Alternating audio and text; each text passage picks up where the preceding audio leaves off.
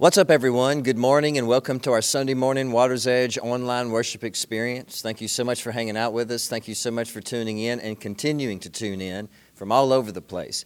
And for those of you who are continuing to be generous and you give back to your church because you love your church, thank you so much. We're continuing to love people and serve people and feed people.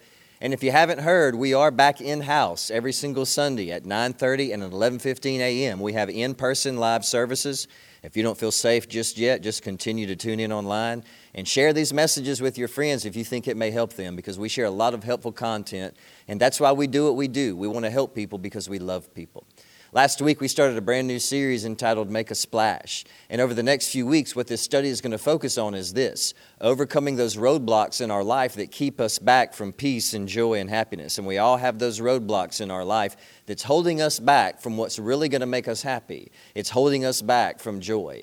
Everyone that I know is on a very specific search. Everyone that I know is on a very specific quest. Most of us, if we're being honest though, we're not on a specific quest mainly for truth if we're being honest, we're not on a very specific quest mainly for integrity or character or wisdom or personal growth or honesty, even though we do search for these things. But I know this this is true about me, and I also know this is true about you. The main thing that most of us are searching for today is living a life of joy. Because if we can live a life of joy and happiness, then we know we could live a life of peace. And that's what we all want. We all want those two things joy and peace. Several years ago, it was August of 2002.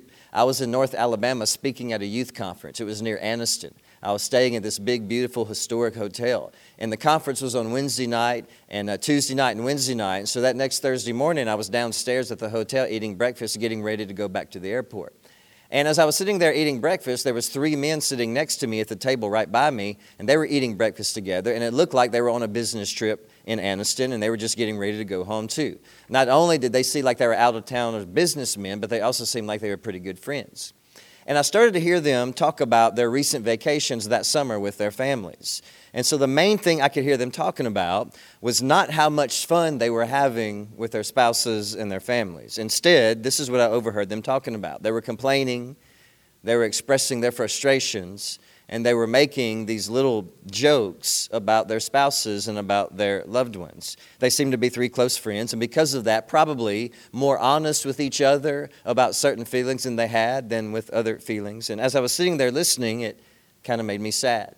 And this is the reason why it made me sad. I was sitting there hearing their jokes and their comments and their frustrations about their spouses and about their loved ones. And it seemed like maybe the people that knew them and loved them the most, their families, didn't know a different side to these men. So you had these people in their life who were their family and they loved them more than anyone, but maybe there was a side of them that they didn't know it was extremely obvious that the jokes and the comments and the frustrations they were making about their spouses and about their families was supposed to be kept between these, these three men only. They wouldn't want their loved ones to hear these comments.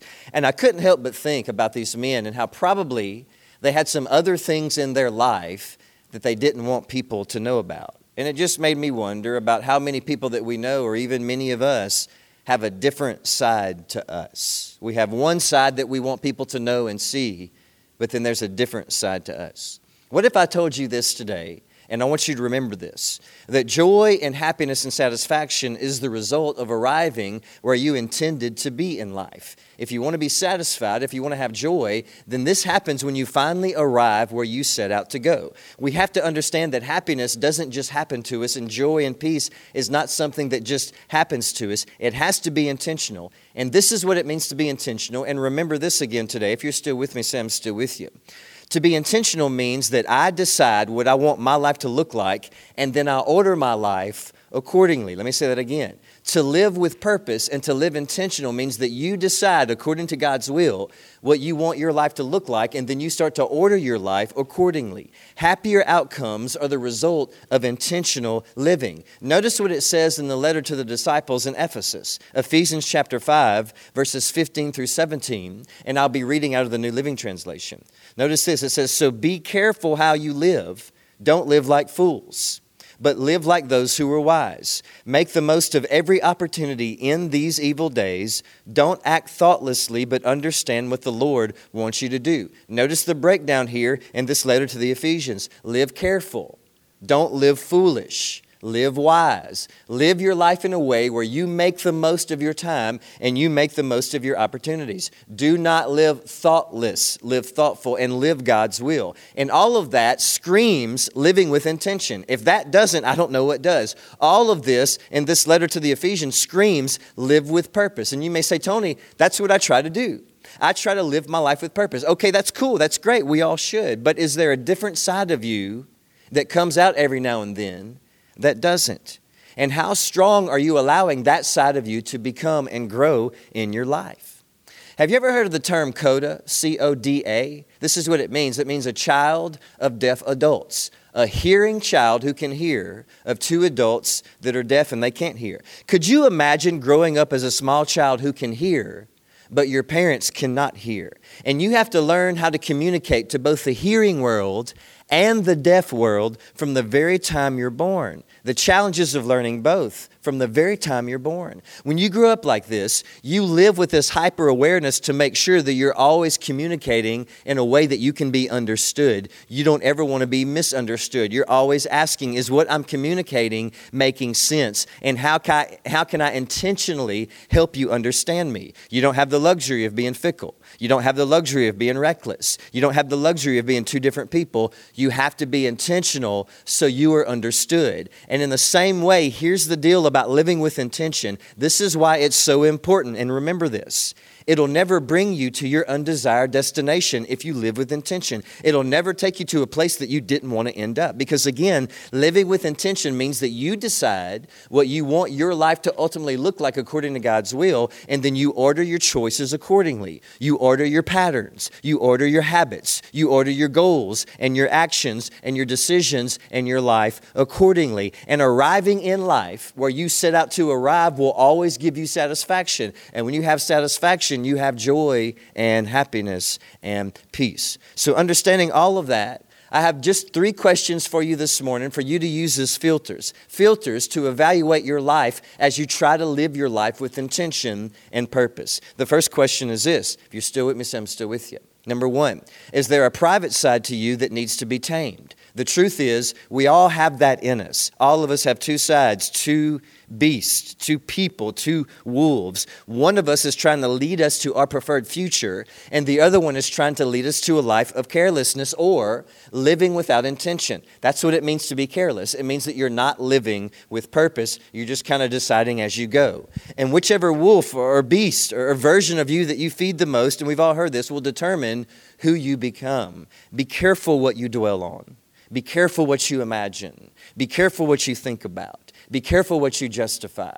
Be careful what you make excuses for. And feed the version of you that's trying to get you to live with intention that will get you to your prepared, preferred future. Number two, what version of you do you want to be known for? Listen, most people, including your loved ones, will only remember you by how you ended up. Let me say that again. Most people, including your loved ones, will only remember you by how you ultimately ended up in life. And so, the current version of you that you're living right now, where is it taking you?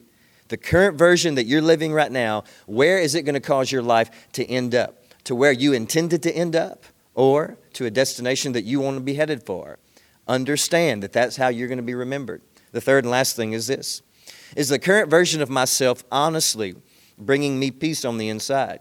If it is, chances are you are living with intention, purpose, and focus. And it's bringing you to a destination that you're working towards on purpose. And you can see your life arriving there, and it gives you a sense of satisfaction, and that gives you joy. Remember, that brings us satisfaction, and living that life gives us peace. But if you're living unsatisfied today, if that's the way you're living, then chances are you're living the wrong version of yourself, and you're feeding the wrong version of yourself, and you're listening to the wrong version of yourself. And that version is leaving you on this constant search. And this is what the search is Why can't I just be happy? You're always asking that. Why can't I just be happy? Satisfaction, joy, happiness are always the result of arriving in life where you intended to be. So constantly feed that version of you, and joy will find you. Thank you so much for tuning in this morning. We love you. Have a great week. Can't wait to see you back next week.